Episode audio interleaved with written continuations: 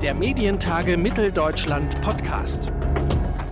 Herzlich willkommen zu einer neuen Ausgabe unseres Medientage Mitteldeutschland Podcast. Zu Gast bei uns im Podcast ist heute der Direktor des Instituts für Informations-, Telekommunikations- und Medienrecht der Universität Münster, Professor Dr. Bernd Holznagel. Mit ihm wollen wir heute über die rechtlichen Rahmenbedingungen zur aktuellen Debatte um die Rundfunkbeitragserhöhung sprechen. Mein Name ist Claudius Niesen und ich sage Hallo und herzlich willkommen zu unserer heutigen Ausgabe und Hallo und herzlich willkommen, Professor Holznagel. Ja, hallo Herr Niesen. Herr Professor Holznagel, warum müssen denn die Landtage zustimmen? Die Ministerpräsidenten haben doch die Vereinbarung zur Erhöhung des Rundfunkbeitrags bereits zugestimmt oder unterzeichnet. Weil es so im Rundfunkfinanzierungsstaatsvertrag geregelt ist. Es ist nicht so, dass die Parlamente aus verfassungsrechtlichen Gründen zustimmen müssten. Das Bundesverfassungsgericht hat in seiner jüngsten Entscheidung äh, zu dieser Frage, ob man abweichen kann vom Vorschlag der KEF, ähm, betont, dass das nicht zwingend nötig ist. Ähm, wenn aber die Parlamente eingeschaltet werden, dann muss ihnen eben auch eine Aufgabe gegeben werden. Warum dürfen die Länder die Vorschläge der KEF, also der Kommission zur Ermittlung des Finanzbedarfs der Rundfunkanstalten, nicht abändern, wenn sie letztendlich doch die politische Verantwortung tragen? Tragen sie nicht. Ähm, sie tragen eben gerade nicht letztverbindlich die Verantwortung, die Parlamente. Denn äh, die Grundüberlegung des Verfassungsgerichts ist, dass äh, die öffentlich-rechtlichen Anstalten ja eine bestimmte Aufgabe wahrnehmen innerhalb der Demokratie. Äh, die sind ja ähm, beauftragt, den Bürgerinnen und Bürgern die Informationen zu vermitteln, die sie brauchen, um an Wahlen teilzunehmen und äh, um auch am allgemeinen gesellschaftlichen Diskurs mitwirken zu können. Ähm, ich vergleiche das immer ganz gern mit, mit, äh, mit gemeindlichen Wasserwerken. Äh, die dafür zuständig sind, äh, das saubere Trinkwasser zu bringen. Das ist ja auch, wenn Sie so wollen, eine staatliche Aufgabe. Und äh, hier ist es so, dass die öffentlich-rechtlichen Anstalten eben damit beauftragt sind, eine entsprechende ähm, Tatsachengrundlage, eine Informationsbasis, eine Grundversorgung an Informationen bereitzustellen. Das ist die verfassungsrechtliche Aufgabe. Und genau dafür wird aus Verfassungsrecht heraus ein Anspruch auf, so heißt es, bedarfsgerechte Finanzierung abgeleitet. Also mit anderen Worten, das Verfassungsrecht schreibt vor, dass die Sender ähm, das bekommen, was sie brauchen, um eben diesen demokratiebezogenen Auftrag äh, tatsächlich umsetzen zu können. Warum muss denn diese Entscheidung der Länder dann einstimmig ausfallen? Weil das ein Staatsvertrag ist. Ähm, es gibt ja nicht hier eine Geschichte, die mit Bundesgesetz entschieden wird, sondern äh, alle 16 Länder ähm, müssen unterschreiben. Hier ist es ja so, dass die Unterschrift von allen äh, Ländern ähm, Ministerpräsidenten geliefert wurde. Äh, nur, was machen wir mit dem Parlament? Das hatten Sie ja gerade gefragt. Das Verfassungsgericht hat gesagt, wenn man jetzt im Rundfunkstaatsvertrag den Ländern eine Rolle gibt, dann kann diese Rolle nur darin bestehen, dass sie diesen Auftrag auf bedarfsgerechte Finanzierung äh, quasi mit erfüllt. Und ähm, das heißt, dass die Länder hier nur in sehr begrenzten Umfang, ähm, die Landes Landesparlamente nur im begrenzten Umfang eigene Entscheidungskompetenzen haben, nämlich ähm, nur insofern, äh, dass sie überprüfen, ob alle Menschen hinreichenden Informationszugang haben. Ähm, wenn die Parlamente feststellen würden, so ein allgemeiner Informationszugang ist nicht mehr gewährleistet äh, durch den Vorschlag der KEF, dann könnten die Parlamente äh, eine höhere äh, ähm, einen höheren Beitrag vielleicht ähm, festsetzen, als die KEF sich gedacht hat. Oder es gibt eben auch die Abweichungsmöglichkeiten nach unten, wenn die Belastung, die soziale Belastung der Beitragszahler durch den Vorschlag der KEF zu groß wird dann kann das Parlament abweichen. Aber nur ähm, bei nachvollziehbaren Gründen und nur in diesen beiden Fällen. Das Verfassungsgericht bringt das nochmal äh, auf den Punkt, indem es sagt, ähm, wenn die Parlamente überhaupt eingeschaltet werden in diesem Prozess, hat das den Vorteil, dass man den Rundfunkbeitrag nochmal durch die Parlamente, und zwar im Hinblick auf den Vorschlag der KEF, legitimiert. Ähm, ähm, dann muss eben das Parlament auch in dem von mir skizzierten Rahmen entscheiden dürfen.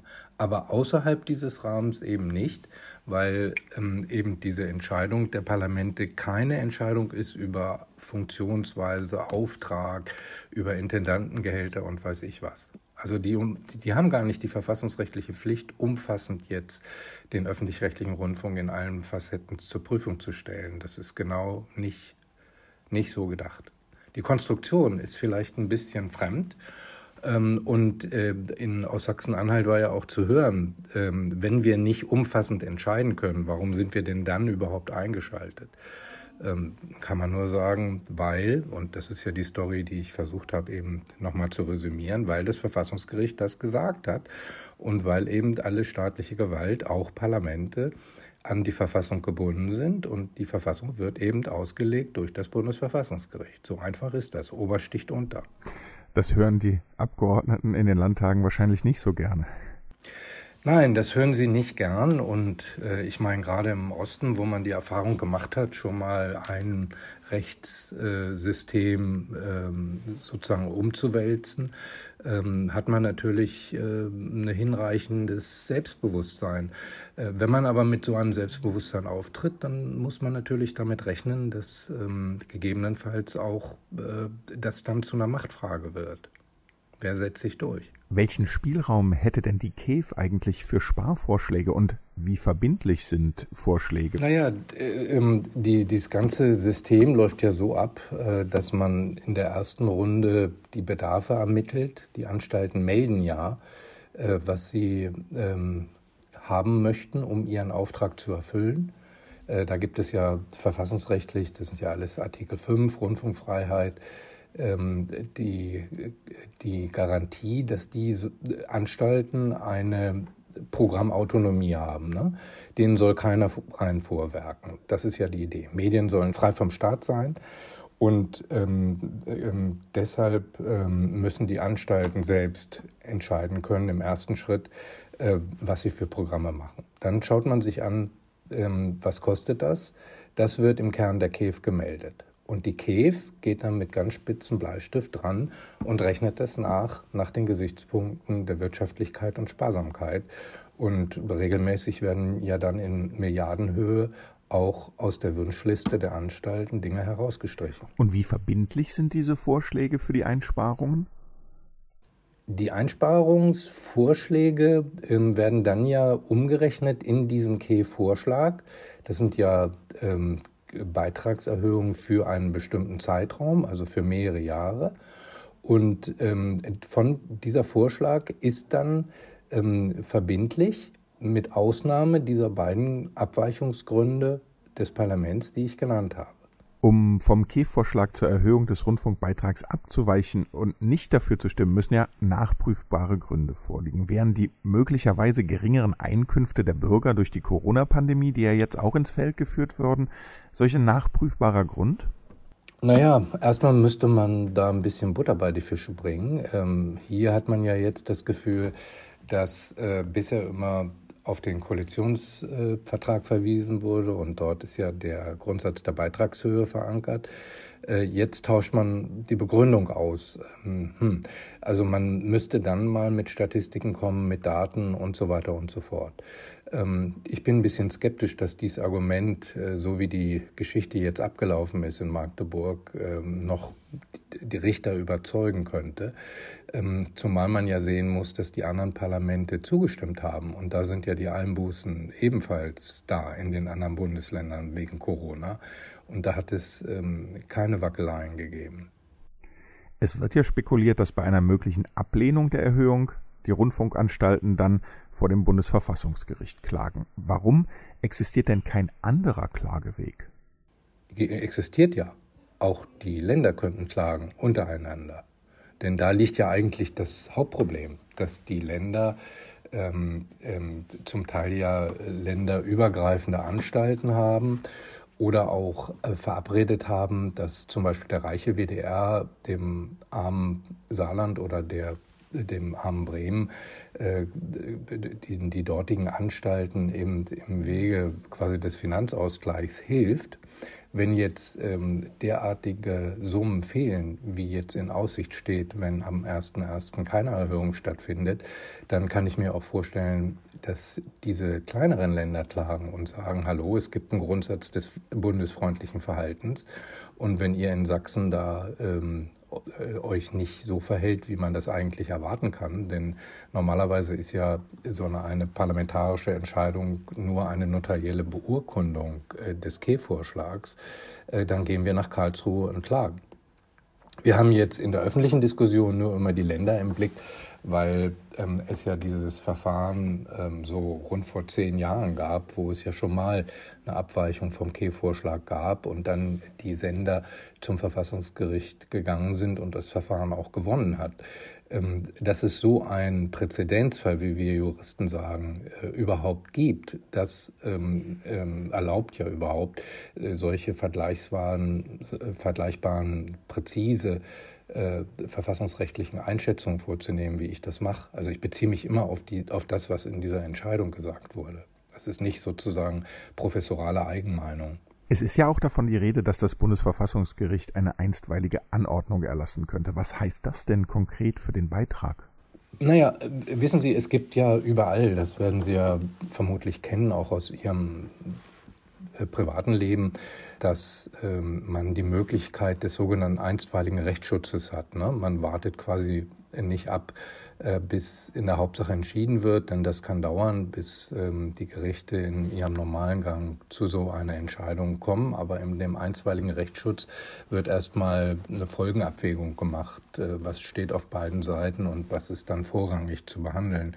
Und so etwas gibt es auch im ähm, Verfassungsrecht. Ähm, Paragraph 32 des Bundesverfassungsgerichtsgesetzes sieht so eine einstweilige Anordnung vor und da kann man sich auch vorstellen, dass am 26.12. so ein Antrag eingeht und das Gericht dann äh, innerhalb von vier Tagen ähm, die äh, Zustimmung des Parlaments einfach fingiert oder anordnet. Das wäre eine Möglichkeit. Die Gerichte haben da, das Gericht hat da viele Möglichkeiten, ähm, noch zu agieren. Also es kann, auch wenn das Parlament sich jetzt entscheiden sollte, gar nichts zu tun, das halte ich ja auch noch für äh, gut möglich, ähm, das ist ja dann ein Unterlassen äh, der Zustimmung. Und äh, dieses Unterlassen liegt ja vor, wenn man sich jetzt totstellt oder aber wenn man das ablehnt. Das wäre ja jeweils eine Unterlassung zur Zustimmung des K-Vorschlages. Ähm, da müsste man dann versuchen, entsprechend ähm, einen Antrag zu stellen, dass äh, hier das Bundesverfassungsgericht quasi diese Zustimmung ersetzt. Das wäre eine Option. Was passiert denn, wenn die öffentlich-rechtlichen Anstalten nicht klagen? Wenn sie nicht klagen, dann klagt ein anderes Bundesland. Es geht da einfach um zu viel Geld.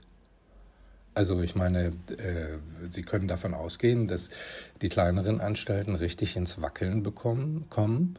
Ähm, ich, was habe ich aus der Presse gelesen, wie viel der MDR, äh, wenn man jetzt mal im Osten schaut, äh, an geringeren Einnahmen hat? Geht das nicht in die, äh, das ist doch weit über 100 Millionen, meine ich mich zu erinnern, äh, auf diesem auf einem Zeitraum von mehreren Jahren. Ja, und dann äh, müsste man da natürlich ähm, jetzt in den drei Bundesländern, die zuständig sind für den MDR, natürlich auch, äh, ich weiß nicht was, Personal schließen, äh, also Personal entlassen oder äh, bestimmte Funkhäuser schließen oder irgendwas. Sie können ja nicht äh, in Leipzig das Geld drucken. Andersrum gefragt, wenn die Anstalten Recht bekommen, es aber einige Zeit bei den 17,50 Euro bleibt, muss dann die Differenz zu den später zu zahlenden 18,36 Euro dann nachbezahlt werden? Nein. Das ist auch entschieden worden in dieser Entscheidung von vor zehn Jahren, dass äh, dort ähm, eine, ein Ausgleich, ein nachträglicher Ausgleich dann äh, nicht mehr ansteht, weil man ja quasi gesehen hat, dass das Programm auch so laufen konnte.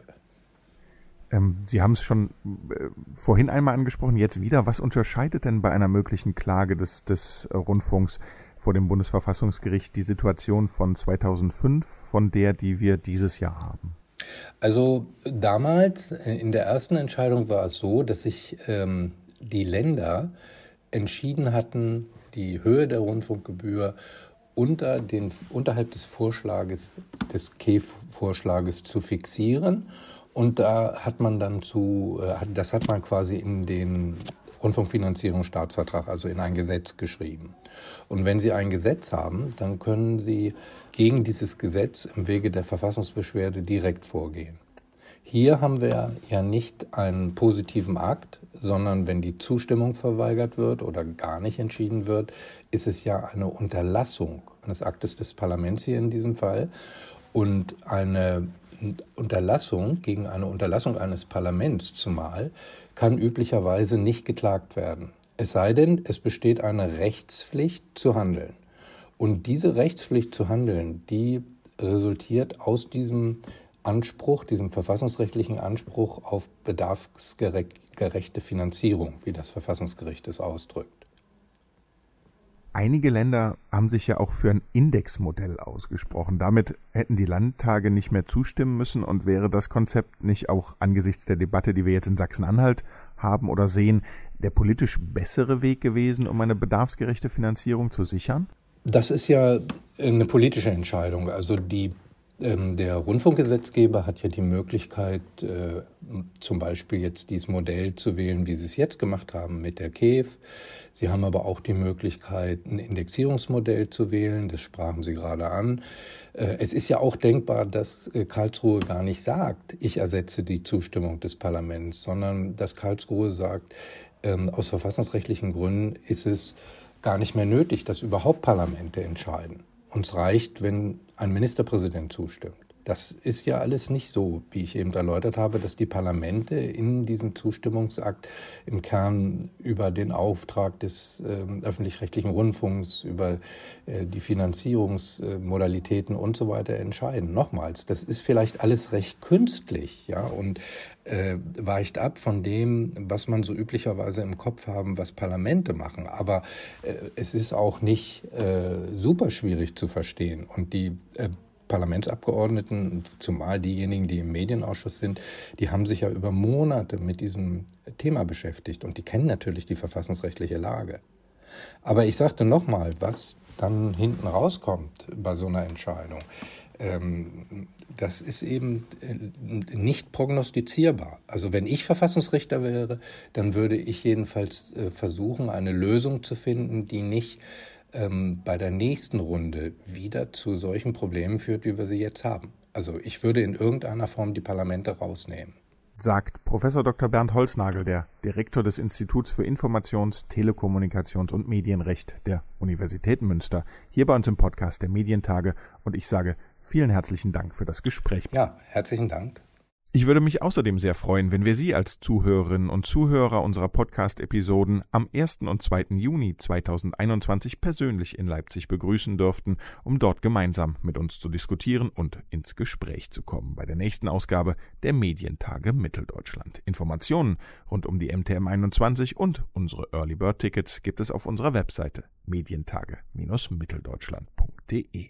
Dort gibt es übrigens auch alle Folgen dieses Podcasts. Bis dahin freue ich mich darauf, dass wir uns weiterhin hören und zwar immer donnerstags überall, wo es Podcasts gibt. Zum Beispiel bei Apple Podcast, Deezer, Spotify oder Google Podcast. Und ja, nachhören können Sie uns auch. Alle bereits veröffentlichten Folgen finden Sie nämlich ebenfalls dort. Und wenn Sie in Zukunft keine Folge verpassen wollen, dann abonnieren Sie unseren Podcast doch einfach.